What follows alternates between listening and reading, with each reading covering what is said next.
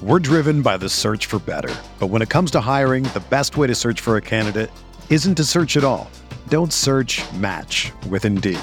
Indeed is your matching and hiring platform with over 350 million global monthly visitors, according to Indeed data, and a matching engine that helps you find quality candidates fast. Ditch the busy work. Use Indeed for scheduling, screening, and messaging so you can connect with candidates faster. Leveraging over 140 million qualifications and preferences every day, Indeed's matching engine is constantly learning from your preferences, so the more you use Indeed, the better it gets.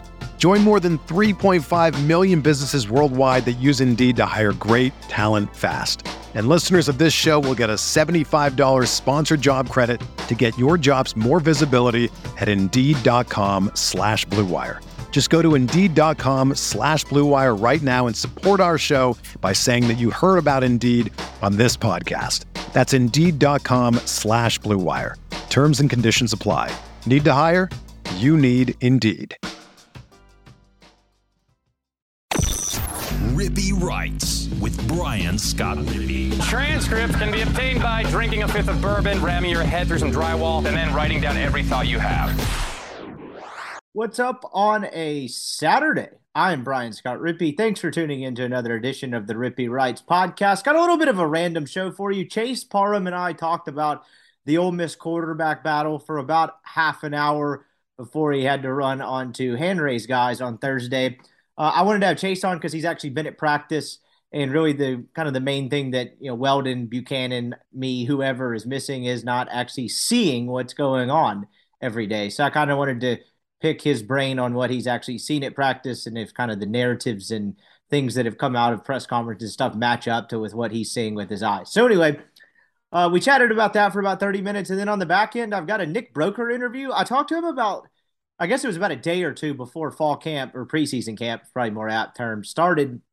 And we put it out as a video thing as part of an NIL uh, agreement that he had, but I never used it in podcast form. I honestly just kind of lost track of it and it never really fit in anything. So I think it's still relevant and an interesting conversation. And it might be uh, even more fast, even more interesting looking back at it, you know, two weeks into camp as they wrap up. So Anyway, kind of the pod was kind of in a weird spot this week as we remain on this irregular schedule. Probably got one more week of that before we get into our in season mode and everything, you know, falls into its normal place schedule wise with Buchanan in the middle middle of the week, uh, Weldon on Sundays, and probably like an opponent preview on Friday plus some questions or whatever. Anyway, none of that is relevant, but a couple random interviews to uh, get out there for you on the weekend. I think Buchanan and I are going to do one more preseason pod either Sunday or Monday. So be on the lookout for that, but we'll be back on a more normal schedule uh, that first week there leading into game week. So, anyway, I uh, hope you'll enjoy the pod.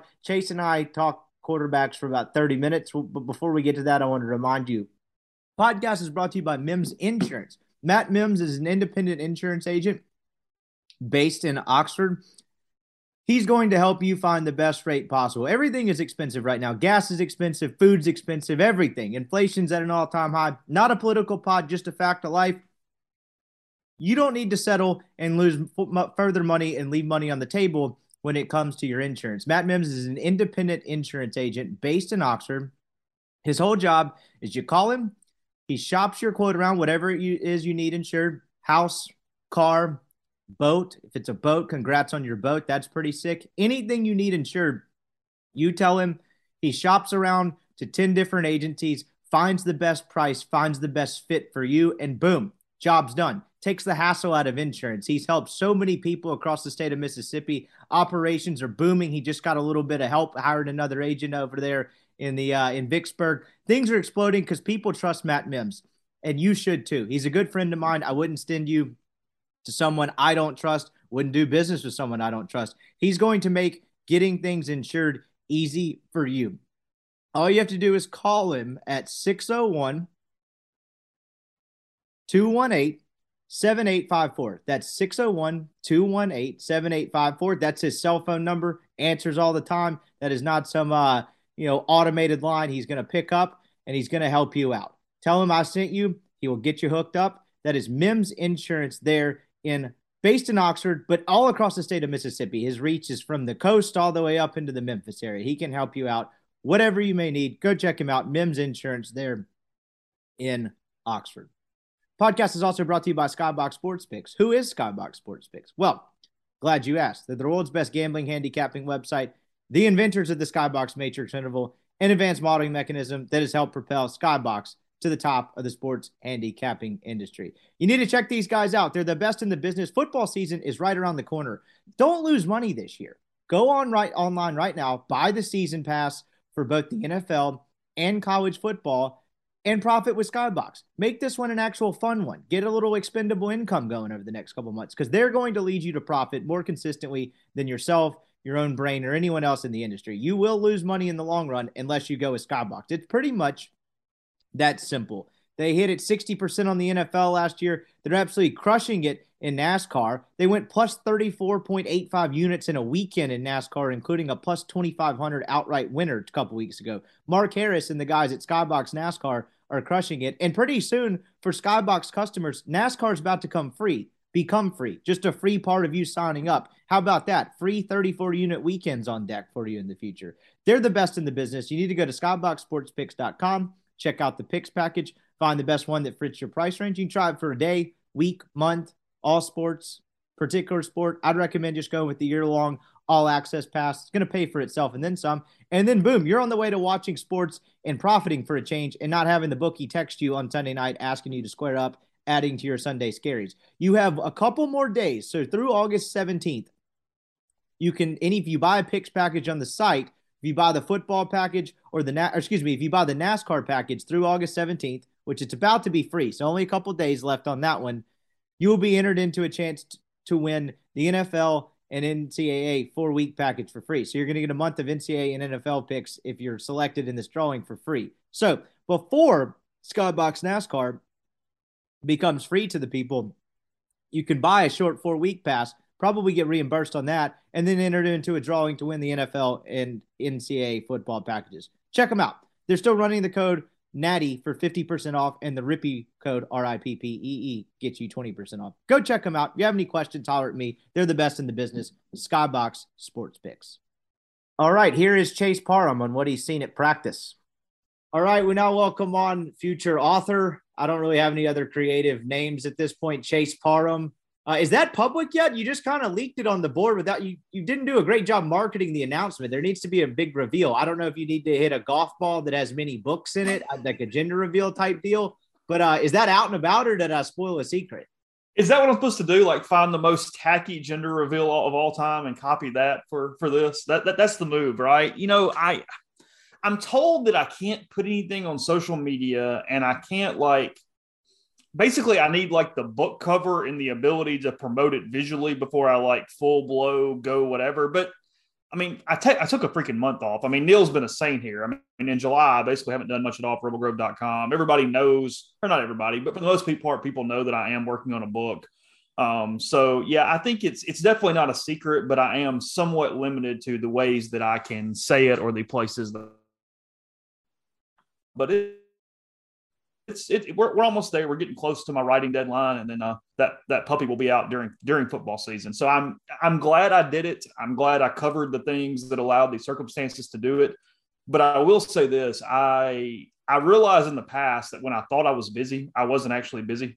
This is busy. This is when you're trying to somewhat do your job and wake up and change your schedule a little bit to to write to this level. I'm not complaining. I mean, it's a great thing. I'm blessed to be able to do it, but it it does tell me that on the other times I wasted a lot of time during my day and I was not as uh, not as occupied as I as, as I thought because I am I'm trying to write every morning before my day actually starts.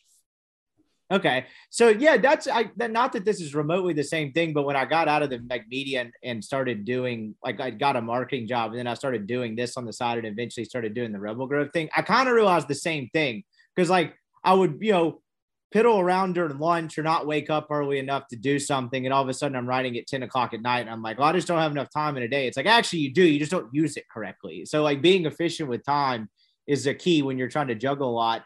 I'm fascinated when people, so I'm fascinated about reading about people writing books for the first time. Like, you know, I've written for a while. I guess before I die, it would be nice to put something in binded pages instead of just out there aimlessly on the internet. But I'm always fascinated to learn what everyone feels like they always learn something either about themselves or about the process when they write a book. Have you had that moment yet? Has there been one thing that you've been like, wow, I did not know this?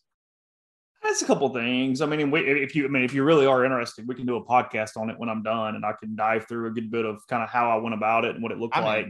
I mean, and, I'm definitely no expert, but I mean, I had to, I've had had to come up with some sort of a system, and I'll tell you what it is. I mean, and I can give this away. Like Don Kessinger is writing my foreword, and I was talking to him. I had lunch with him last week, and I said, you know, the biggest difference is it's almost kind of a responsibility because look, I want everything to be factual. I want everything to be right. But when you're writing stories that you know are off the front page in a day, you're not as careful with your words. You know, in some ways it becomes machine gun journalism where you're just churning out stuff today and you're going to churn out more stuff tomorrow. And you know, I'm not I'm not one of these idealist guys that goes, oh, this book's going to live forever. But it is a, a document that's a historical document of something in a way that you do need it to be more correct, more precise. You need it to say the things exactly how you want to say them with with, with this different level of audience and the different scrutiny that kind of comes with it. So I think that's the biggest thing is that you know, in the past, when you find one person that says something, you go, Hey, he said it. We're going to write it that way. It's off me. I mean, I'm using the word said. It's the most powerful word in journalism because that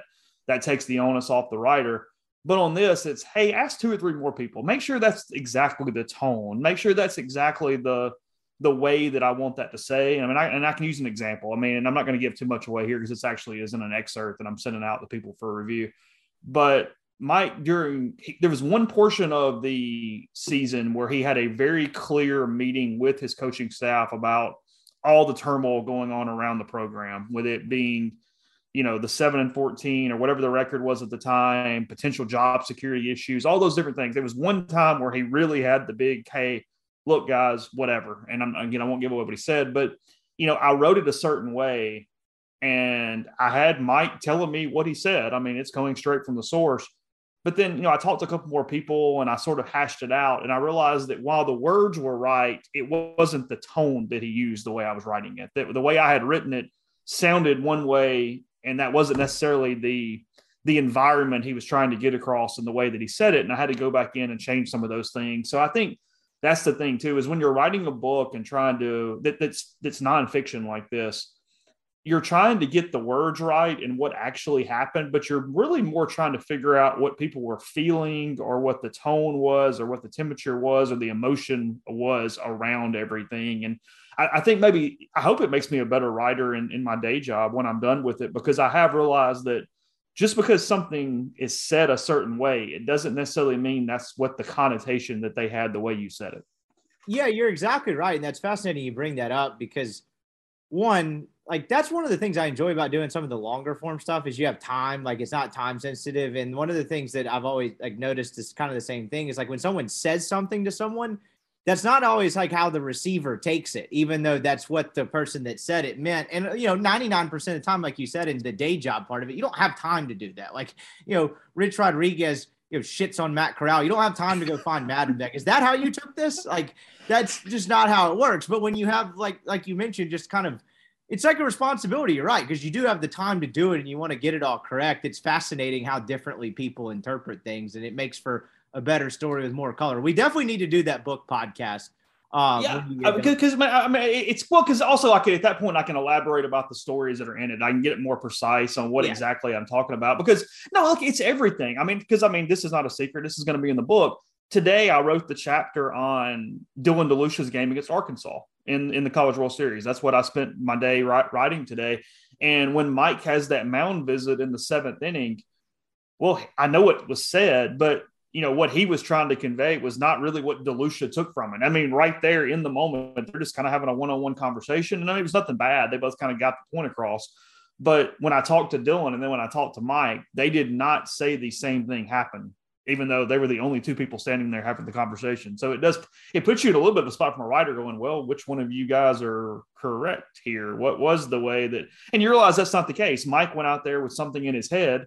He said some words. Dylan's emotionally charged. He's all amped up. Basically, he just kind of is pulling a Pomeranz and wants Mike to get off his mound and go back to the dugout right then. And because of that, he's he's listening and he's like, Yeah, you know, thanks, help, thanks for calming me down. Now go away and that's sort of the way that, that that he was taking it at that point.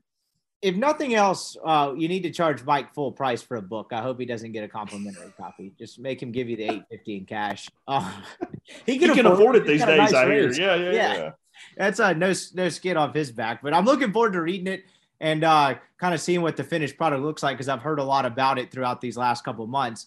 The reason I wanted to have you on today, aside from that, was you know I was talking to Weldon uh, I guess earlier this week and Buchanan last week, and we start talking about this quarterback race thing. And we're all going off of what you guys put on the board in your practice reports and the press conference and stuff. The one thing not doing this full time anymore is you haven't been able to see it. And like I didn't get to see a ton even when I did this because we didn't really work with anyone that did open practices. I came on at the end of Freeze. He sure as hell was not doing that.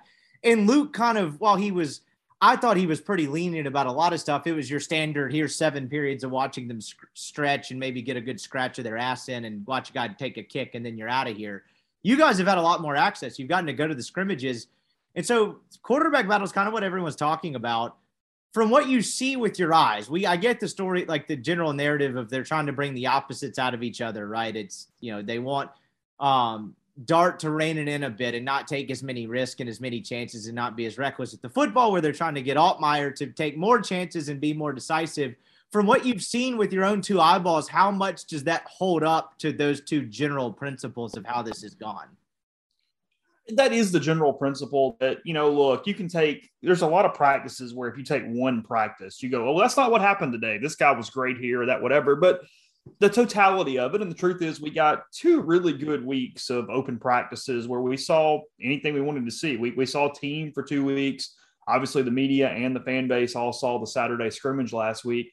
And I think that is a very accurate summation of what's happening overall. I think that Altmyer has been more tentative. I think he's been careful to try not to turn the ball over. I think that it's one of those deals where he does need to push it downfield. He needs to have a little more confidence pushing it downfield because he does have the ability to do that.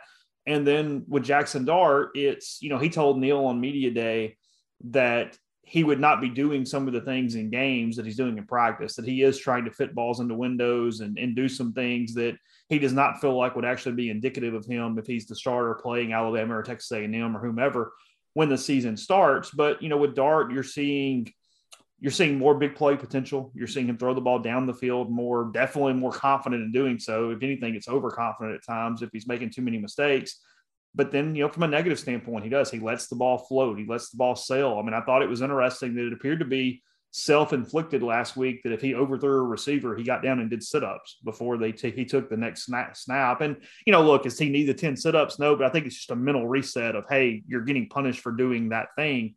Um, no, that's been it's been that way. That is the situation that's played out over camp. But you know, I don't want to make too much out of the scrimmage because it was one day, one practice. There's 15 of them or whatever this thing looks like, 20 something before they play a game. Um, but I do feel like there is a demeanor change. And again, I, I don't know quarterback play. I don't know what I'm looking at. I'm not trying to be that person, but I do know body language. And I think that there's something about Dart, the way he just sort of is upbeat and moving around the field and sort of the way he is, he's more outward with his encouragement. He more, you know, celebratory. And I guess my point here is I think that matters to an extent, but I also don't think people should get caught up in that as a trap, going, oh, well, he's the better leader because he does he does that. That's not necessarily the case. I mean, you know, I mean, Eli Manning and and you know Baker Mayfield, and I get that's a huge you know difference on career, but you know what I mean. They they handle that kind of stuff differently on how they're going around the field and and whatnot. So I made a really bad comparison there, where people are going to. I know what you that, mean, whatever. Though, you get because, my point.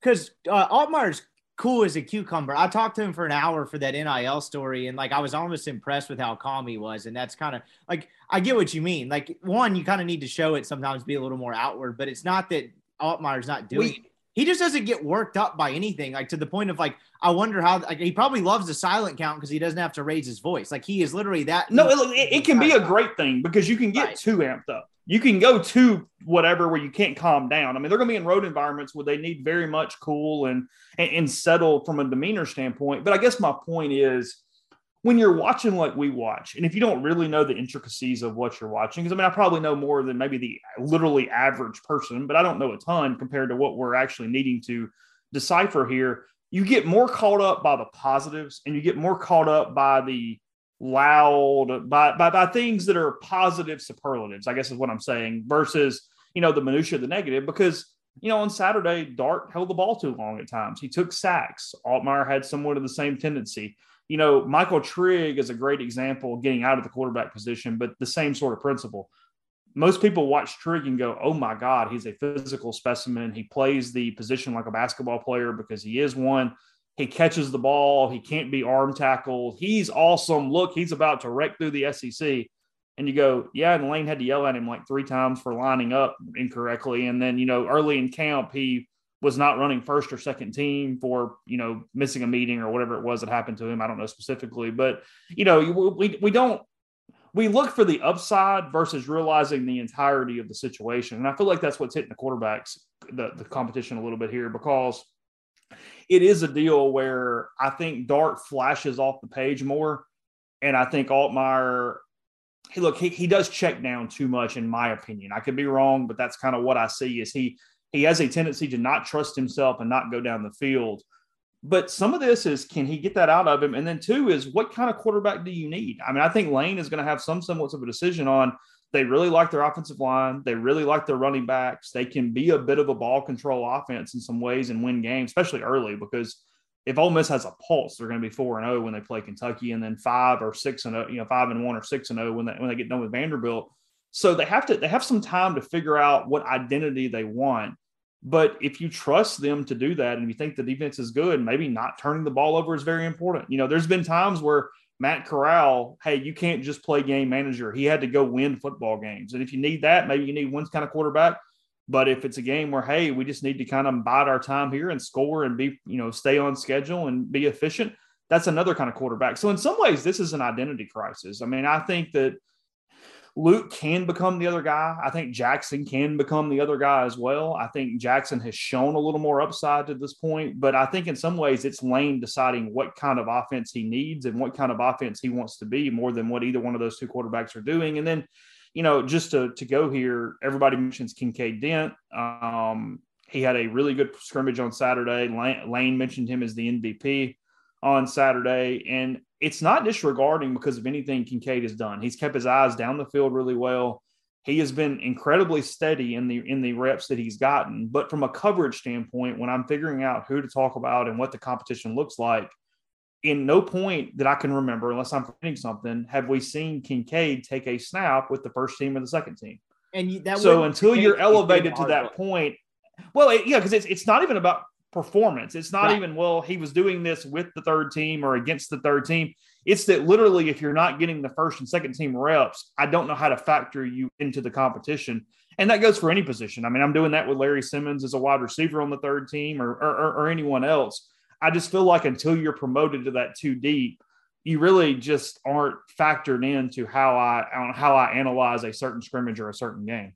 And the reps are already so limited. It's hard as hell to run a quarterback battle in fall camp with two guys, and three almost makes it impossible. I think you saw a little bit of that with LSU, where they had to kind of cut bait with Myles Brennan a bit, where it's like, hey, we can't keep trying to split this first and second team reps up three and four ways. This just doesn't make any sense. It's not possible. And so it's already limited. And one of the things – it was fascinating talking to Buchanan last week about like what it's like going through a quarterback battle because we started and this really I feel like kind of became like a concrete narrative after this first scrimmage about Altmyer being a little more hesitant and almost kind of playing to like not lose the job versus as you mentioned that was a nice anecdote there where uh, Dart telling excuse me Altmyer not pushing down the field Dart telling Neil, I'm doing stuff I wouldn't be doing in games. I asked Buchanan about that where because he was kind of the same thing with Chad Kelly versus you know, the famous Hugh Kellenberger column where it's like, give Ryan the keys to the Ferrari, he won't wreck it. I hope he has that above his uh, nightstand. Um, but I asked him which one lended it itself better in a quarterback competition. And he's like, you know, it's hard to say. And there's a lot more that goes into it. And he started going into just all the little stuff we don't think about during the quarterback battle during camp. Like it's impo- it always lends itself toward the defense because they're jumping routes, they know the plays, they're doing things they wouldn't do during games. Like the smallest bad break or good break that doesn't get noticed really factors into stuff and basically he had a piece in there where he was like, at the same time, there were days where Chad Kelly would make a ridiculous throw that I, as I think I'm a pretty talented guy, I just don't have that. And I, I, I would just have to tip my cap and be like, wow, that was pretty awesome. Like, you know, and just keep it moving. That doesn't mean I'm going to lose the job because I don't have the ability to do that. But like, that's just something I don't have in the arsenal. Do you get the same feeling with Dart and Altmyer? Because I know there's been a little, well, depends on where it came from. There's been a little bit of controversy about who actually, like, is Dart's arm actually that much better? From what I've seen, I would say yes. Have you sensed that there is a talent level from an arm perspective that favors Dart, even if it's slightly over Altmyer, or is that overblown? I think Dart, and I get they're the same age. My guess is he's a little more, and this is not Luke's fault. He Dart appears to be a little more physically mature from a ceiling standpoint. I mean, frankly, I still think Luke's got the space to put some more weight on and be and, and just be better as a, as a football player as time goes on. I don't notice some crazy arm, you know, strength difference that you're that we're talking about there. Because I mean, I, I see what you mean. I mean, you know, when you had an NFL level quarterback and a guy who's not, I mean, you know, Chad Kelly and Ryan or Davante or you know Eli with his backup or something like that. That's a totally different strategy, I think, than what we're dealing with here. I mean, we're because in some ways it's, it's what's fascinating is Luke somehow becomes like this underdog story when he was a four-star yeah. quarterback out of high yeah. school who was committed to Florida State and flipped. I mean, it's it, it, it's two blue chip quarterbacks challenging for the competition. So I don't. I, I mean, I'm not I'm not bristling or rooting for anybody, but I do kind of roll my eyes a little at the one guy's just trying to scrap it together and and check down. I, I think that it's because I don't know that it's confidence. I just do think that Luke has it very much in him. Do not turn this football over. And when that is the case, you're not going to push it unless there's really big windows. And you've got to learn to trust yourself, you know, in those windows. I think in some ways that only takes reps and time, and you've got to force it. I mean, it's where I do, I do admire or, agree with more than admire. Admire is not the right word. I do agree with Jackson from the standpoint of, hey, you're in practice. If it, if AJ Finley picks it off, who gives a shit? I mean, just yeah. throw it there, see if you can do it because you start hitting two or three of them, and suddenly you got some confidence. You, you, you realize that is a window I can throw it in. You know, I, I wish just watching it, I wish they would kind of do the same things from that regard to get a better look at it. Where Luke would sort of go, nope, nope, nope, we're gonna we're gonna test this because there are times when he has a really nice deep ball down the field. I mean, Luke is not void of arm talent to an extent that he can't win college football games he just doesn't try the same windows in what we've seen as as Jackson Dart. I mean, to this point. Now, again, what does that mean? How much that is psyche? I I, I don't really know, you know, because I think they both bristled. I think Dart bristled a little bit on media day that I'm this gunslinger who just throws it everywhere. And I think Altmyer bristled probably a little bit, hey, I'm a game manager who's just trying to throw the ball five yards down the field every time. Because, you know, Luke, I thought that in the Sugar Bowl, and I get it was a terrible situation for him to come into and try to win a football game. I thought he improvised pretty well. I thought he played his yeah. best football when he was able to get out of the pocket and use his feet a little bit and just sort of play backyard outside of the system. Now he needs to stay inside the system, but the point being, I thought he did have some confidence in those improvisation improvisational moments during during the Sugar Bowl. And I think that's maybe where any disappointment toward him comes in from Saturday is I, I did not feel like, like especially when he can't be tackled. I mean, he's wearing a white jersey. I didn't think he kept his eyes down the field very well. He, he extended plays to then, you know, really kind of make things happen at the second level at that point. I thought he and Dart were both a little more, a little more hesitant there. And then also, if it was a live game, they both would have been sacked more than they were because they had a fairly lenient whistle on when to stop play when a defender got close to the quarterback. Well, and that's the fascinating part of this is I was reading something Neil wrote from Saturday or may have been the week prior. I don't remember. But he talking about where Dart looks comfortable in the pocket, but when it's he's outside of the pocket and improvises when he looks less comfortable. I have no reason to believe that's not true. But what was surprising to me was talking to Dart's trainer and another guy at USC back in January.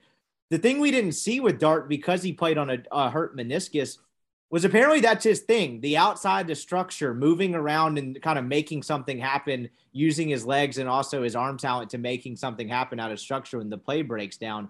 That's supposedly a strength but it doesn't sound like we've seen that yet. And like i just wonder how that lends itself into actually deciding this thing and to kind of bring this conversation a little bit to a conclusion. As you were talking about the identity crisis piece of this you're right. Like Ole Miss is going to have an identity. I think they'll be able to run the football really well. I mean, look, they have a better offensive line than they've had the first two years at Kiffin. You can make an argument that they have top to bottom a better running back room, and this is a team that led the SEC in yards per game on the ground each of the last two years. So they could really find an identity there. But like if it's Altmyer and it's kind of the game manager ish term where it's just not taking very many chances, if you have the complete inability to take chances, isn't that Nick Fitzgerald with State or Auburn with Bo Nix to where you become a lot easier to defend if there's no threat to kind of push the ball vertically down the field? Now, that doesn't mean Altmyer can't do it. Like you just mentioned, that's kind of the great debate here. But if like that is the case, wouldn't you kind of go with the guy with the more upside? Because you can be a ground and pound team all you want. If you don't have any sort of threat to push the football down the field in this league, your running game can be good. You're still going to get stopped eventually because the talent on the other side against better teams is just too good in the league.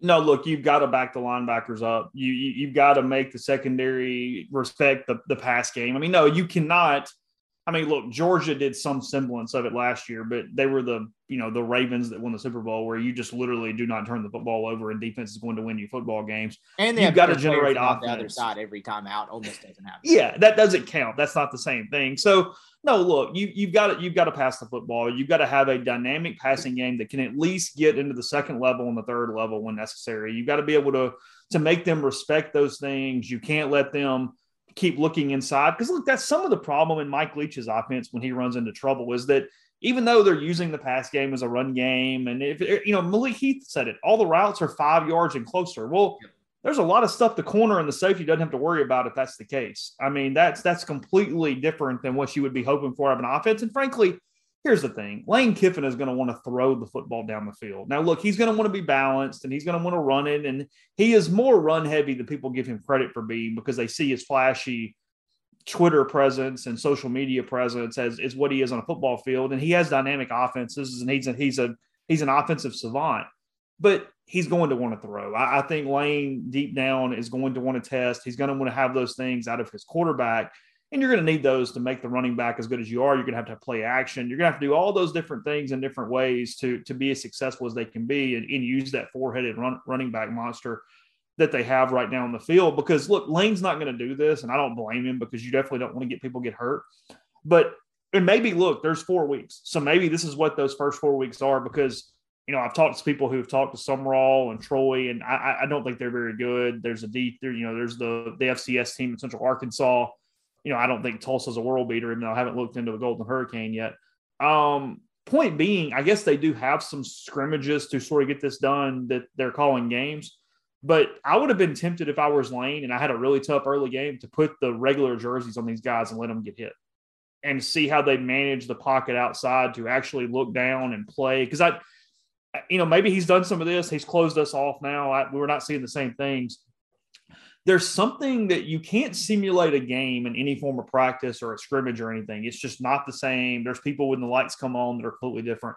But you also can't simulate perfectly for quarterbacks like these two who do like to use their feet and gets outside the pocket and, and have some mobility when they're not worried about getting hit, when they know that that linebacker is going to pull up and just touch them and move on. And that's what I also find fascinating is that even when you make a decision – you know, you've only got Altmyer with really one game of sample size, and he came in against Auburn, I guess who it was um, during the regular season. You know, Dart played five games or whatever against US for for USC during the season. He lit up Washington State and was just kind of okay from there. Uh, otherwise, I, I, there is a certain segment of their full potential or their full arsenal is not going to be known until the linebacker can actually hit them, and they have to make plays moving their feet, keeping their eyes downfield, and then knowing they might have to take some shots or get pushed down when they're doing it. Well, that's what I was going to ask to kind of wrap it up. Is like, what, when do you think a decision's made? Because, you know, I kind of went into it after spring. It was like, all right, this might go into the season. You've got time to do it. Uh, Weldon's been kind of anti that, and I guess has convinced me to that side. He thinks the coaching staff would, well, obviously the coaching staff would prefer to someone grab this by the throat and they're the guy. But just there's so much new on this team like don't you want to kind of have it down as like the most important position on the field and have some certainty there with so much uncertainty else elsewhere it may go into the into the season because nobody has done exactly what I just mentioned and kind of grabbed control of the thing. But when do you think a decision's made? Do you think this goes into the season? No, I think he would like to have it made. And look, I think they're going to scrimmage again on Saturday. I, I, I don't think it's open to anybody all the way, but they're going to they're going to at least do a lot of team. They're going to scrimmage on Saturday. I think he would like to make it sometime next week, just personally. Now, will he do that? Will he be at that ability? I don't know. I can't answer that. But here's the reason: it's not. It, it's what you're saying, but it's also continuity. They've got some wide receivers that are all over the place. they need to actually input their starters. I mean, because you know neither one of these quarterbacks have turned have worked a ton with this wide receiver group. All the receivers are new in a lot of ways. There have been some injuries that have kept guys out. They need to find their their rotation and play that with the starting quarterback. They need some time to do that. And then it's also a leadership thing. You've got two different styles of leadership. You've got a team who's looking to two different quarterbacks. They spent all summer you know, this guy led seven oh on seven with these guys or on this day, and this guy was kind of the leader on seven on seven on this day or whatever. I mean, a football team, it doesn't always have to be the quarterback, but it usually needs to be the quarterback. A team needs to know who they're looking to in that situation. And I think that only having a starting quarterback named is the ability to do that. Now, is it going to derail the season if he just doesn't know? Because I mean, he, he he said in the past he doesn't want to make the wrong decision. He will wait if it if he thinks there's any chance he's making the wrong decision because you know it's harder to get off that guy and it gets the other guy down. It screws with people mentally. You you wait as long as you have to wait. But then once you know, you got to go. And, it, and it's for a lot of reasons that have more to do with continuity and reps and just getting comfortable and acclimated with the the players that you're planning on playing on offense and whatever that rotation looks like. Because he's going to play four, five, six receivers. He's going to play several running backs. You've got a lot of stuff to, to fine tune as, as you go. And Ole Miss's early schedule certainly helps that. But, you know, look, you still don't want to be taking that into games. And they have a they have a power five game on the road in week three. I get it's Georgia Tech. I get Ole Miss is going to win this football game, but it's not like there's three FCSs in a row. I mean, there, there is a legitimate opponent at least on the other side in week three. Why haven't you asked about Juice Kiffin? I'm, i think I'm the only one that hasn't. Well, you know, I, I, asked Keith about Juice, but I haven't asked Lane. I kind of went the other day. I, I went to Lane. you ask Keith? Is he pooped on your carpet? What do you ask the athletic? Well, I kind of did. I was like, "Hey, Juice is everywhere. Why is he not over here on your couch? You know, right now or whatever?" And got kind of those answers. I, I have. I'm a little surprised nobody's gone out to Wild Rose and written the big long feature on how they train a dog and what Juice's lineage is at this point. Maybe that's maybe that's for December. Maybe that's a bowl week story. I don't know, but I, I do think we're getting plenty of uh, of Juice Kiffin coverage. I will say, and I know you got to run, but I'm, I'm, curious to get your insight on this. As joke as we joke about the Juice Kiffin thing, does Lane seem happier to you because he he gave a real couple really interesting answers about that. Um, kind of that Juice was you you, you used as the lead into that. And he was talking about like watching a movie with his daughter and her friends on the couch and like he actually smiled he gave a couple life lesson type answers. Now someone got in there and proud about why he posts motivational quotes at five o'clock in the morning. I thought that was a little bit interesting. But point being he's kind of opened up a little bit more. He seems a little more content a little less bristly. What why do you think that is? Do you just think that he's a like you know the guy's gone through a lot in his life. Do you think he's just finally like you know what? This might not be the Oakland Raiders. This might not be whatever, you know, cornucopia, like a heaven like college job I could have, but this is nice and I'm content. I may have just answered my own question, but like, what do you think it is? Look, I, don't know that you can parlay it into he's going to be at Ole Miss for 10 years. Yeah, I don't necessarily yeah, think sure. that, that, that that's a false equivalency, but no, look, I don't think it's an automatic the grass is greener. I don't think he has the wanderlust that he had – in the past. I think that he is. I think he's a you know he's a little older. He's fit. I think he is. You know, he is. Look, Trey Wallace from Outkick did a big story on this. He was on our was on the Oxford Exxon podcast on Thursday morning. Lane lost a lot of weight. He got healthy, and when he was a little heavier, I think he was unhappy in a lot of ways. And I think that there is a certain semblance of he's fit again. He's pretty comfortable. He's got a football team or a football program that is his he likes building. I think Florida Atlantic taught, taught him that a little bit that, hey, there is a joy in building and getting to that level and, and, and winning football games. It's not just, you know, the Alabama where you win every week and you're trying to handle the stress of what that side looks like. He's got his daughter here for her senior year of high school. He's getting to do that. I mean, he's literally doing carpool lines some days. I think he just likes being a dad. I think for so long, he was a misunderstood character because somebody thought Lane was this cartoon character or this you know, big personality. He's not. He's a thinker. He's an introvert. He doesn't handle big crowds well, well unless he has to for his job.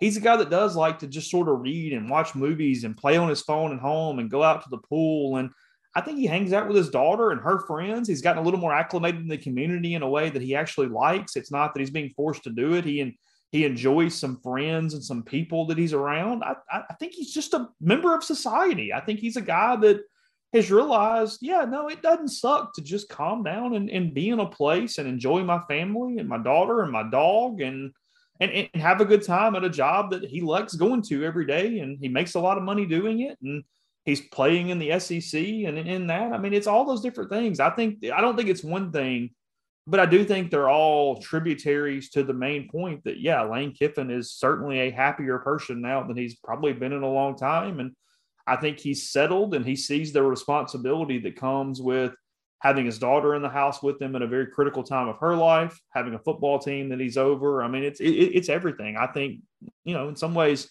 it wasn't that Lane wasn't grown up, but I think Lane has grown up in a way too. He is Chase Parham. Can't wait for the book to come out. We'll see about a quarterback decision. I appreciate the time as always, and we'll uh, we'll do this sometime soon. Sounds good, bud. And that was Chase Parham. Appreciate his time. He's got a bunch of stuff going on book wise. Can't wait to read that. And uh, enjoyed chatting with him. All right, here is uh before we get to Nick Broeker though, podcast is also brought to you by LB's University Avenue there in Oxford. Go see Greg, absolutely the best place in Mississippi to get meat. If you're Rippee Writes subscriber, it's rippeewrites.substack.com. You get a free newsletter from me three to five times a week that I just started back this week. How about that? Go check out the uh, latest issue. That's rippeewrites.substack.com. A lot of football notes in there as well. Probably have another one out for the people tomorrow as we get that off and running. But anyway, if you're a subscriber, you get a newsletter from me plus discounted meats right now. And you get a free newsletter from me a couple times a week, discounted and discounted meats. Right now, it's a 16 ounce prime strip for 20 bucks and a $5 pack of sausage. That's one hell of a way to kickstart your grilling weekend. Football season's around the corner. All kinds of great grilling opportunities. You need to go check them out. LB's is the best place in the Mississippi and the world for that matter to get meat. All kinds of delicious cuts, fresh seafood, sausages, uh, I like the tri-tip filet burgers are always awesome. Spicy ribeye sausage is terrific. Go find your own favorites. It's a staple of the Oxford community. The best place in the world. Oxford is so lucky to have LB's. Check them out. LB's University Avenue there in Oxford. We're driven by the search for better. But when it comes to hiring, the best way to search for a candidate isn't to search at all. Don't search match with Indeed. Indeed is your matching and hiring platform with over 350 million global monthly visitors, according to Indeed data, and a matching engine that helps you find quality candidates fast. Ditch the busy work. Use Indeed for scheduling, screening, and messaging so you can connect with candidates faster. Leveraging over 140 million qualifications and preferences every day, Indeed's matching engine is constantly learning from your preferences, so the more you use Indeed, the better it gets. Join more than 3.5 million businesses worldwide that use Indeed to hire great talent fast. And listeners of this show will get a $75 sponsored job credit to get your jobs more visibility at Indeed.com slash BlueWire. Just go to Indeed.com slash BlueWire right now and support our show by saying that you heard about Indeed on this podcast. That's Indeed.com slash BlueWire. Terms and conditions apply. Need to hire? You need Indeed. Whether you're a world class athlete or a podcaster like me, we all understand the importance of mental and physical well being and proper recovery for top notch performance. That's why I'm excited that Unifyd Healing is sponsoring this podcast. Unifyd Healing is a new and super innovative global network of wellness centers powered by Energy Enhancement System, or EE System. If you haven't heard of the EE System, you'll want to listen up. This technology promotes wellness, deep relaxation, purification, and rejuvenation. At hundreds of locations across the globe, access to a center is easy and affordable. Interested in experiencing the EE system technology for yourself? Go to unifydhealing.com slash bluewire to learn more and find a center near you. That's U-N-I-F-Y-D healing.com slash bluewire. No material or testimonials on the Unifyd Healing website are intended to be viewed as medical advice or a substitute for professional medical advice, diagnosis, or treatment. Always seek the advice of your physician or other qualified healthcare provider with any questions you may have regarding a medical condition or treatment and before undertaking a new healthcare regimen, including EE system. All right, here is Nick Broeker on the start of fall camp two weeks later. All right, welcome into another edition of the Nick Broeker Show. This one sponsored by the Young Alumni Collective. Nick looking sharp here with the specs, although the people can't see it, but just giving everyone a visual. You are a couple days out from reporting to fall camp, your final go around, your last fall camp. How are you feeling? Feel good. Body feels really good. Um, so I'm really excited about how I feel physically and more importantly mentally heading into camp. You know, uh, just feel real relaxed, real calm, but you know, still really excited at the same time. For sure. What are these last couple of days like? What's the lead up to camp like? I know we talked about it a little bit last time. You guys are in town doing summer workouts for most of the summer. But like, what's the build up to getting ready for camp? What does that look like? So normally there's a few days off, and everybody's kind of different. Like uh, some guys go home. Me personally, I'm moving into a new apartment, so that's been kind of taking up my time. Is kind of you know moving all my stuff out, then I'll move it in a little bit. So that's been kind of like my my little focus over this little break, and still staying in shape, like still working out and trying to enjoy the last couple of days of break as well. Like I'll play some golf, just kind of hang out, kind of sleep in while I can, things like that. It's uh, how is the golf game? It's got to be probably for me. I know whenever like I have like a slow season, I get into like peak shape playing golf, like peak form, and then it just goes away and goes to shit when I try to come back. Is this like are you peaking handicap wise, and then you get in the season and it kind of kind of get rusty after that? Yeah, a little bit. Like right now, obviously, I've been able to play. I, I once once like spring starts. I mean, granted, Oxford's pretty warm, so we can almost play year round. But obviously, during football season, I'll never play like while we're you know in the fall and everything. Um, try to play a little bit like during spring ball. I might you know play on a Sunday or a Wednesday or whatever. But uh, yeah, summer's definitely kind of like the prime golf time. So I'd like to say I'm in peak golf mode right now, but like you said, uh, fall camp will be here, and I won't play again until uh, next summer or whatever. So. Yeah, I guess it's like we talked about the hooping last time. I got a couple of text messages about asking you about dunking and possibly tweak, possibly tweaking your ankle because yeah. you're dunking in season. Golf's a little less dangerous, but hey, I guess you could pull a shoulder or something. Um, I guess if you play with someone really bad, you could get hit with a ball. I've had that happen before. But, oh, yeah. Uh, mostly just I, I, imagine it's a uh, time consumption thing because you guys are pretty busy for camp. What is uh what's a Kiffin camp like versus like a Matt Luke like or anyone you've like played for? Like how did how does it differ from coach to coach if that makes sense?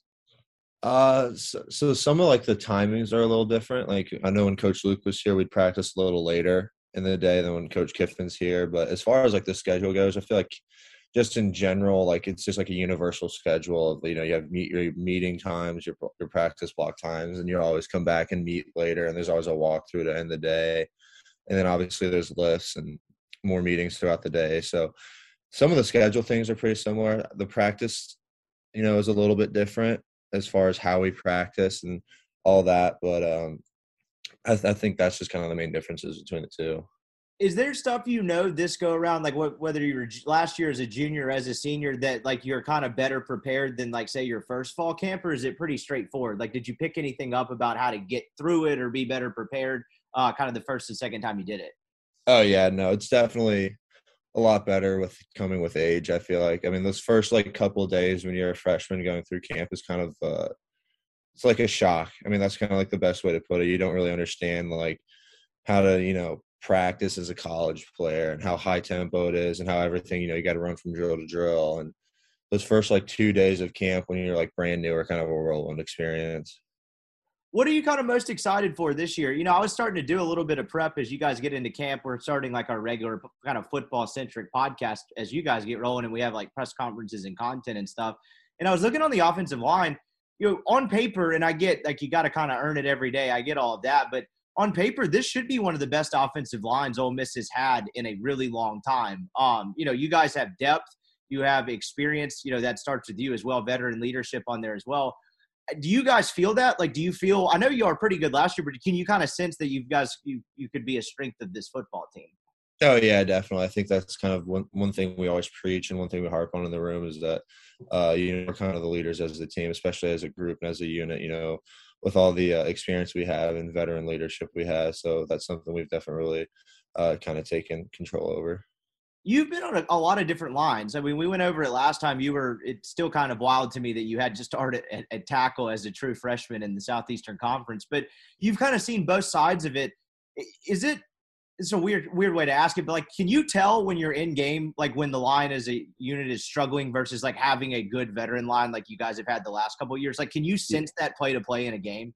Yeah, definitely. I mean, you can kind of tell because not so much of it's physical with that. It's kind of like a mental thing. Like there might be some mental slip ups, or guys can let some things, you know, from a previous play take over. So I feel like those are kind of the biggest differences between like an O line that's you know younger or older the way this team is constructed this year, you've got kind of trying to figure out the quarterback situation. You got some new pieces at receiver, and you really reloaded at running back. you know, I, imagine there's a chance that this team's identity by the end of the year, you know, a lot of stuff has to play out. Y'all could be pretty run heavy. Um, and, and, and y'all ran it really well last year. I think you were second or third in the SEC in rushing, led the SEC in rushing in Kiffin's first year. Is that something a line like prides itself on? Like, do you enjoy run blocking more than pass blocking? Like, is it a point of pride when you're kind of up towards the top of the conference when it comes to rush yards and yards per carry?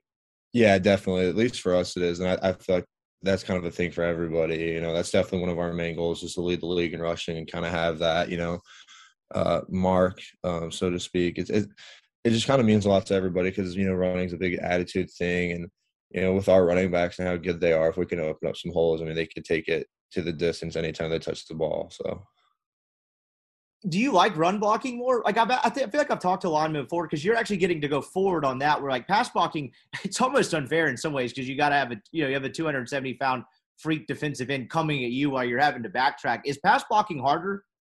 Yeah, I feel like for most people they would say that. Yeah, definitely, it's more of a you know I think you know you both are are pretty fun. Honestly, I mean you can really get physical with both. But I feel like you know, run blocking, you know, stereotypically is definitely like the more fun thing for any offensive lineman. You guys get Bennett and Evans coming in, and this is a uh, kind of a weird anecdote. I was actually at a NASCAR race um, mm-hmm. earlier this summer. I copped some free pit passes. Uh, I don't really, still don't know how I fully stumbled into that. But long story short, we're following this guy around all day like the 27 car in the Sprint Cup series, but a couple of TCU offensive linemen were there. And I was just making small talk, trying to figure out how I ended up on this NASCAR bus drinking a Busch Light at 11 in the morning.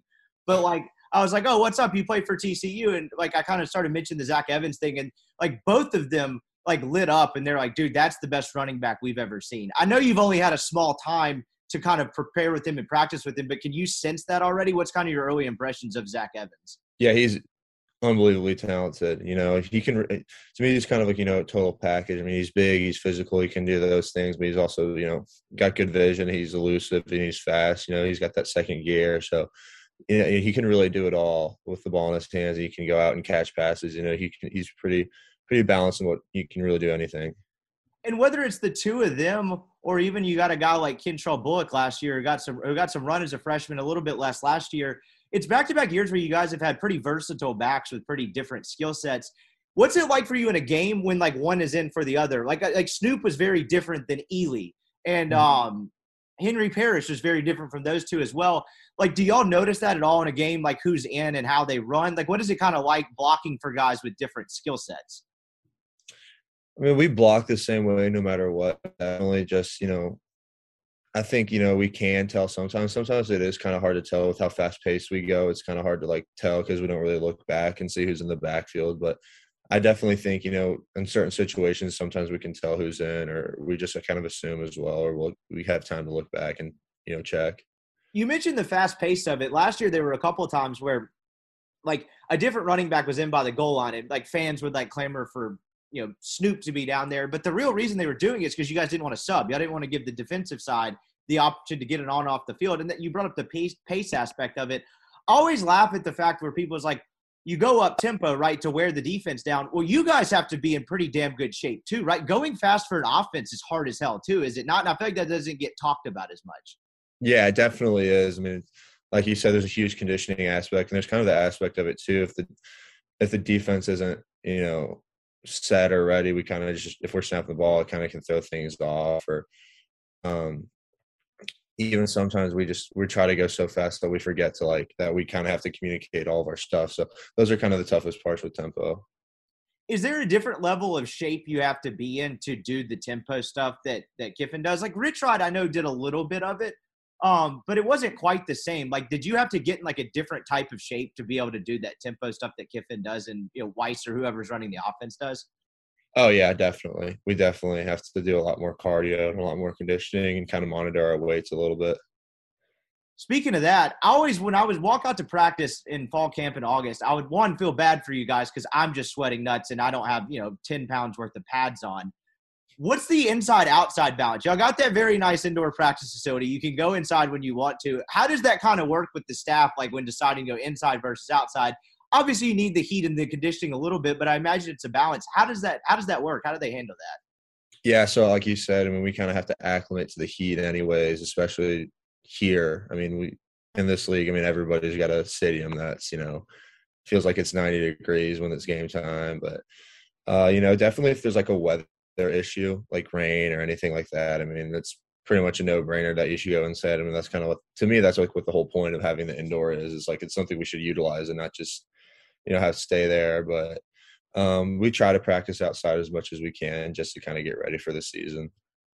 What's uh when you go through camp, the old cliche, I remember like in NFL training camps in particular, it's like they're tired of hitting each other, they want to hit someone else.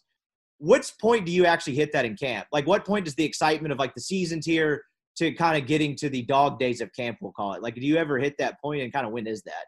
Yeah, you can definitely tell when that there's kind of like a breaking point with every because it's kind of like a thing with the whole team and it's normally a good bit into camp, but you know, it normally takes a little while, a few weeks to or so to kind of get into that mode of like, all right, we're tired of going against each other. We like want to play somebody else. And so you, you know, when you get to this time of year and camp starting, like, is this obviously it's like the start of football season, but like, do you kind of start getting excited? Like, okay, it's real now. Like, this is about to come. Cause like the summer, I know fans feel the same way. Like, the summer is really long. And then you guys start camp, and we have a month to talk about camp before there's actually a game. But do, like, is that when it kind of gets real for you to where, like, all right, the season's here, like, this is happening again? Oh yeah, once camp starts, it's like it's football season. That's at least how I feel. How much uh, contact y'all do in camp? I know like the whole thing is to get through it, not get anybody hurt, but you kind of do need to get acclimated. And just with the new like safety stuff in football in general, I know like hitting and tackling, it's become a lot more challenging for coaches to try to work that into a practice because they don't want to get anyone hurt. Um, and you know, two, it can kind of be grinding. I mean, they I had uh, Travis Johnson on the podcast a while back. He played a long time ago when o- Orgeron first got here, and you heard like these infamous stories of like o- Orgeron literally had like a caravan of cars going back and forth to the hospital because he was just run those dudes ragged. Obviously, you can't do that. But what mm. kind of the balance of contact like in camp? Yeah, I mean, like you said, there has to be like a smart balance. I think that's part of just knowing how to practice is knowing how to, you know, still practice and get physical and get good work in it, but not necessarily hurt each other. So I think that's kind of like one thing that we have a team have done really good job with is you know, you know when the whistle blows, the whistle blows, and you know if we're gonna go at it, we're gonna go at it, but we're not gonna do anything that put anybody in a bad situation or hurt anybody. You know, even like if there's somebody behind you and you can see it, just it's practice, man. Like there's no sense in diving at ankles to make a play or anything like that. What uh, I, I imagine you guys don't have as much of this, but actually, right before we started recording, I saw like a Bills training camp video and some dude accidentally hit Josh Allen after the play and it was on. Like the offensive lineman I thought was going to kill the guy. Do you have like a prepared move? Are you packing like knives in the socks? What happens when someone touches the quarterback after the play? Yeah, I mean that's that's a universal thing. If somebody touches a quarterback, it's kind of like a guaranteed like something's going to happen. um, for us at least, when Matt was there, uh, Matt never got touched ever. Um, That's good which I, I feel like Josh Allen should have that same treatment. uh, yeah, the 250. I heard someone in the video yell, "Don't touch the 250 million dollar quarterback." That seems like yeah. a nice rule. Yeah. Um, we've been pretty you, like ready to spring into action. Like, are you like watching for it? Like, has it ever happened in your career where you're like, "It's on"? Man? Yeah. Uh, to me, I feel like there's like the boundaries on that is like if I'm not in the play, like if I'm on the sideline and the other groups in, I I don't that's like you have to handle that on like you shouldn't run off the field ever um and do something but while i've been on the field i can't think of like a single one that's happened that's good. Yeah i imagine that'd be a tough like position to be in because like it is your teammate on the other side but you, you got to let him know like that, that that's not going to fly. Yeah definitely. Um you know as, as you guys kind of inch closer to the season. You guys have had years where you were like at memphis right? It's 100 degrees outside. It's a big game. Memphis had a mm-hmm. really good team Whereas you guys got, kind of get to ease into it a little bit this year. I think I almost forgot what the first opponent is, like Central Arkansas or something. Boy. Do you guys do you have a preference either way now that you've done both? Like, do you kind of prefer to have a huge opponent, whether it's like a Louisville last year or oh, it's Troy, I guess, and then Central Arkansas, yeah, or do you kind of prefer to have like a tune-up? What is that like for you guys? I'll do whatever. Personally, I think everybody's different. Where sometimes it is kind of nicer to play like some of those big games that kind of get some excitement in early like last year, and we were supposed to play Baylor in 2020 before COVID hit, and that would have been a really, really cool one. Um, I mean, I think the thing about it is the way if you look at our schedule, there's no really easy games, anyways. But um, I think everybody's kind of different how they feel about it. I think, I, you know, to me, we, I, I haven't opened up at home ever, so that'll be pretty cool to have the season open. I'll be at home. Um, oh yeah, I didn't even really think about it like that. You guys had that weird like COVID year, but that clearly was like not in a normal season opener. So the way like you've gone through the years, you really haven't opened at home, right? It was Memphis and then the Atlanta deal last year. So this will be a first time ever. That's pretty cool. That's kind of weird that you made it almost four years that ever actually getting a uh, home opener. That will be cool. The way the schedule sets up is interesting. You guys get the four non-conference games. You get Vanderbilt and Kentucky, and then it's the West to finish. It's really unique setup. I can't remember in a time that I've kept up with Ole Miss football that it's kind of stacked up that way. They had a weird year when I was a freshman in college where they played six consecutive home games with the bye week mixed in. But like outside of that, they've never had it stack up like that. I know you guys are in like a week to week and you can't really look ahead, but when you see the schedule come out, like do you think about it at all where it's like, all right, we've got these six games and then like it kind of goes through a gauntlet the back six? How do you guys kind of look at like when you see the schedule for the next year, do y'all think about it much at all? What is that like? Yeah, I think like you you kind of harped on. I mean, definitely for me at least, it's just about week to week. You know, it's just one know every week. We'll we'll focus on each opponent the same way. We'll do the same preparation every week, and you know, but like you said, there's like there's a few week stretch at the end of the season that's kind of like the grind. I think it, I can't remember exactly what is off the top of my head, but it's like at A and M, at LSU, and it's like Bama at home, and maybe at Arkansas somewhere in there. I can't remember the exact schedule, like in what order, but I know like all those games are kind of you know jumbled up together. So, but that's kind of why you play, and that's why you play at Ole Miss and kind of come to a conference like this, is so you can have things like that. Yeah, I, I, saw Kiffin at media day, and he got asked a question. Of, he got asked a really dumb question about Alabama, and he's like, "Honest to God, no disrespect to Alabama. I don't even know exactly when we played them. I know it's later in the year." And like, I had to look up who y'all's first opponent was. It's funny, like you think you know the schedule, but like that's not made up, right? Like you guys do kind of lose track of like kind of the order of the schedule. Obviously, on a week to week basis, you know who you're playing, but like as the schedule shakes out, like you guys are kind of so focused and in the moment. Do you really actually kind of lose track of like who come, like which opponent comes when? Yeah, like there, I, I I know we play Central. I think we go Troy, Central Arkansas, Georgia Tech, and then after that, it's kind of like all a blur to me. I think we, I think it's Kentucky or Tulsa after that, and then it's, but after that, it's kind of like a whirlwind to me. Yeah, you had it. Uh, you had it pretty close. It's uh, Georgia Tech, Tulsa, then you get Kentucky and Vanderbilt, and, and then that stretch. Uh, and then yeah, the, uh, yeah, the West starts. Do you have a favorite place to play or a least favorite place to play?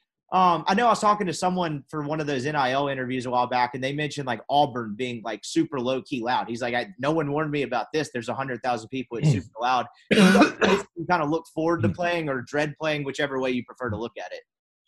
I've always liked playing at Auburn. Uh, been really cool to me because it's loud, but it's also like just the way their stadium set up, the way their crowd can kind of get involved. to me, it was always like really cool. Like that was like to me how college football should be. And that like kind of epitomizes some of the college football things. So that was really cool. And Tennessee was fun. Um, Tennessee was like probably the, definitely the loudest stadium I feel like I'd ever been in. Um, I'm excited to go to LSU and A&M this year. We didn't go to A&M in 2020 at all because of COVID, and then LSU was a um, it was COVID year, so like half the best. Yeah, so those two will be really cool to play in as well. You mentioned the noise. I talked to Luke Altmyer about this for one of those Grove Collective interviews, and he was like, "I don't think people like fully understand. Like, uh, we can't communicate with each other. Like, we're on silent count the entire game. It's hard to get the play in. Like, kind of just paint a picture when there's a hundred thousand people yelling while you guys are on offense. How hard that actually is to communicate." Yeah, no, it makes things a lot trickier on us. All you can really hear is the clap from the quarterback. I mean, it's hard to you know communicate with the left guard. You know, at the time I was playing tackle, the left guard that's right next to me some sometimes. So that's why it's so important to kind of have an older group, so you you don't really need to communicate as well, or you can kind of have like your own language language so to speak where you don't really need to just start yelling things at each other like you can just kind of use hand movements or things like that and things will just be work itself out is there a come down after an environment like that? Like, do you, is there a moment, whether it's like when you're, you know, getting, you know, dressed and getting on the bus to leave? Like, is there a, I imagine, like, I don't know, you're just so charged up for three hours. That environment, I mean, that Tennessee environment, I watched it on TV and you could kind of tell it was rare, like nothing like I'd seen Ole Miss playing in quite a while. They've had some through the years. Is there like a come down period after a game like that? Yeah, definitely. By the time you're like on the bus, on the plane or whatever, it's kind of like, okay, things are kind of getting more normal, but it definitely takes a little while to sink in. I imagine leaving a place like that with a win has got to be one of the top feelings you could have as like a college football player, to where like you walk Mm-hmm. out of there not only in one piece, but uh, you know, you walk out victorious. That has to be pretty sweet. Yeah, definitely. That's like a big cherry on top. Is whenever you can, you know, winning away games is like the best, uh, in my opinion. So you know, it's very hard to do, but it's very rewarding. Here's a great question: How often is Kiffin going to overuse the uh, mustard bottle um, golf ball thing? He threw out the uh, the golf ball for the Tennessee sweep. Does he bring that up at all? He brought it up again, I think, in SEC media day. I just wonder how much that joke is going to get cracked this year. I'm sure it will eventually. You never know, though. that dude, like, it's interesting that like you go from like a, a Matt Luke who like wasn't like huge on social media to having almost one of the most unique situations of all time. Do y'all ever bust his balls about his Twitter? Because he's brilliant at it, but like He's it's not awesome something Twitter. Yeah, I've never brought up his Twitter to him, but I think his Twitter's awesome. How's Juice? How, what's he? What's it like having a dog roam around the place? Juice is actually a really good boy. So it's, it's there's really which is pretty cool. Um Juice is awesome. Juice is the man. The uh, with, like, did he just show up with the dog one day? Because like, with, like from my perspective, I just saw like someone text me was like, "What's up with this dog Twitter account?" I was like, I didn't know Kiffin had a dog. Did he just pop up with it one day? I was like, "What's up? This is my guy Juice." I guess I really don't know the full story on how he got Juice. To be completely honest with you, um, I'm still kind of trying to figure that out. it's a cool name too. I uh, I like the I name. do too. So you mentioned last time you really like to cook, Mhm. and I was thinking about it like afterward. I I didn't ask. I don't know what you're majoring in, but do you see that something is down the road that you'd like to do? Like, I know you like to cook as like a hobby. Would you ever do it? Like, I don't even know what like professionally would look like, but like, do you ever see like growing that hobby like beyond just kind of cooking? No, I don't think I don't think I do anything more than just like cook at home for like me, my family, my friends, kind of thing. I don't think I could. I don't think I could do all that. No Top Chef for Mr. Broeker. I think you could do it. What's the show where they do like the random ingredients and it's like here, make this like pasta. Oh, I don't know. I know what you're talking about. I can't think of the name. Chopped. So you don't, you don't think you could handle chopped? I don't know. I feel, have a little more faith in yourself. I feel like you could do it. Maybe. The uh, cook, would you ever cook for the offensive line? I imagine you would need a bunch of material, a lot of ingredients for that. Like cooking for an offensive line, is that like cooking for ten people when it's really only five or however many you guys got up there? Like I feel like that would take a lot. It would take a lot, but the good news is you could make that pretty simple. Like you could just fire up the grill, put some chicken breasts, some burgers, and some hot dogs on there, and everybody would come out very satisfied. That's simple men. The uh, on a on a more serious note, what is it like kind of building camaraderie with an offensive line? Because like the cohesion aspect, as you mentioned when we were talking about like snap counts and silent counts and all that, like when you have an older line and you played a lot of football together, it's a huge advantage. How do you kind of build that, right? Because like you bring in like a Mason Brooks this year, and most of the line runs intact, but it is a new guy and it's a different group every year. What do you guys kind of do to build that cohesion beyond just practice together? Yeah, I mean, like you said, I mean, the O lines, like since I've been here, that have been close with each other off the field. We've been better on the field, so we try to do like as much things as we can. Like we'll just hang out together. I mean, we'll go eat together, um, go bowling, um, try try to do things like that. A lot of things off the field that just kind of bring everybody together.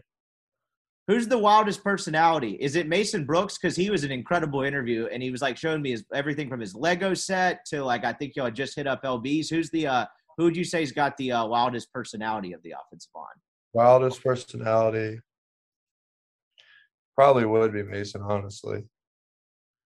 Do y'all chirp, do you chirp during games? Like, do you have guys on the line that are trash talkers? I talked to a guy named Reed Neely one time who played at Ole Miss a while back when they had Glenn Dorsey at LSU, and he wasn't a talker, but their center at the time was, and he pissed off Glenn Dorsey on like the second play, which was bad for our guy Neely at left tackle because then he had to deal with the brunt of it despite not being the one who chirps. Like, is there what is like the trash talk like? And do you have guys that chirp, or is it is it that kind of overplayed? Yeah, I mean, definitely. Uh, I feel like everybody does, and I feel like at a certain point you kind of have to. Yeah. Uh, in my mind, that's kind of how I look at it. Like I, I'll chirp, but I never really go out of my way to really start anything. But the second somebody says one thing, that's kind of when I like really start to get going. And I feel like that's kind of like how a lot of people are with it. dudes push the limit, whether it's offensive or defensive line, kind of like the uh, play to the whistle and a half, where dudes kind of push the limit on that. Do y'all know going into a given week, like like whether it's watching film or scouting report, guys, like if there's an instigator per se? I can't think of a good example in college right now, but I'm sure I could think of one later. Like, do y'all know going into a week, like this guy's going to try to start stuff, this guy's going to be an issue? Yeah, I mean, you can kind of tell on film, and on the same hand, like you know, there's certain guys you don't want to start it with either, if that makes sense. Like when I was a true freshman playing against Derrick Brown, like the last, like I, I was always one of those guys I always like to try to play through the whistle and a half, like you said. And, you know, like when I felt like when I played Derrick Brown, I was like, we kind of have to keep things a little, like we got to be physical with them, but we, we can't poke the tiger too much. Like we don't want to do anything. I was like 18 years old. I was like, I don't want to do anything that'll really make him, you know, want to try to rip my throat out. Yeah. I can imagine that. Derrick Brown's a great example. I wouldn't I wouldn't want to poke the bear on that one either. And uh, who, what was the kid they had playing next to him too? That was a hell of a dude. It was like Marlon Davidson. Marlon, Marlon Davidson was really good. Nick Coe was really good. I had a really good D line. Yeah, I imagine not wanting to start stuff with those guys. That made me think of something. Now that you're kind of on the interior, and I know you have to deal with ends and defensive tackles. You know, kind of no no matter where you play, just because guys go through different gaps and whatnot is it different blocking a tackle than an end? Like, if you had to deal with more of that at guard than at tackle, or has it been pretty similar? That's some. Some of it's similar, some of it's different. Like you said, I mean, you're kind of different, dealing with two different body types and diff- two different types of athlete.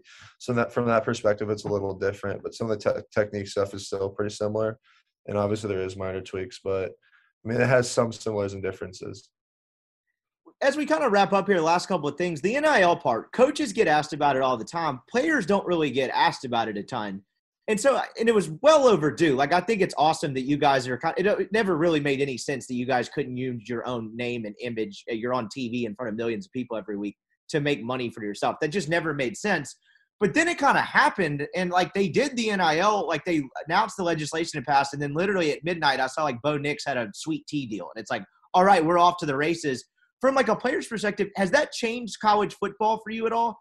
Um, even just beyond like the money aspect of it, just having that extra element to kind of manage and deal with. What has NIL been like for players, or your, you know, I guess from your vantage point? Uh, to me, I feel like, like you said, NIL is something that should be a part of college football. Definitely.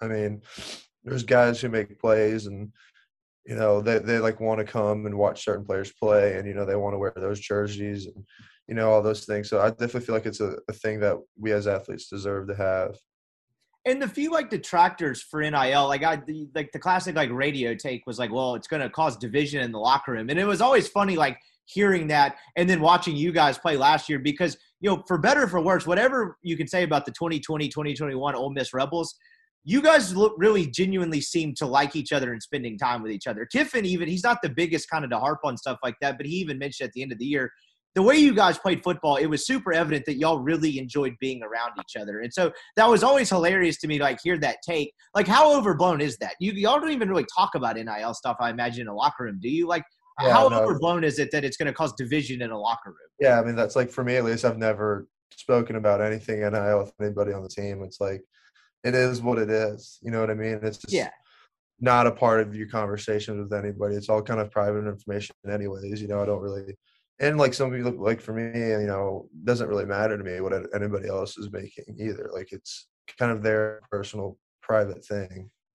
Yeah, I, I, imagine it'd be like asking your coworker how much is in their bank account. Like it's just a yeah, exactly. Deal. You would never like bring that up in in passing.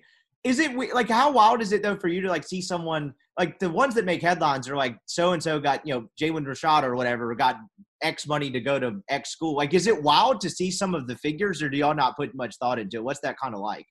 Yeah, to me, it is kind of crazy seeing how how much money you can make with it. Um, like, it's just kind of mind blowing that like that's even out there. But I think you know, for some guys, it's very deserved, and you know, credit to them for being able to get it for sure. Has that changed the way you've approached like social media at all?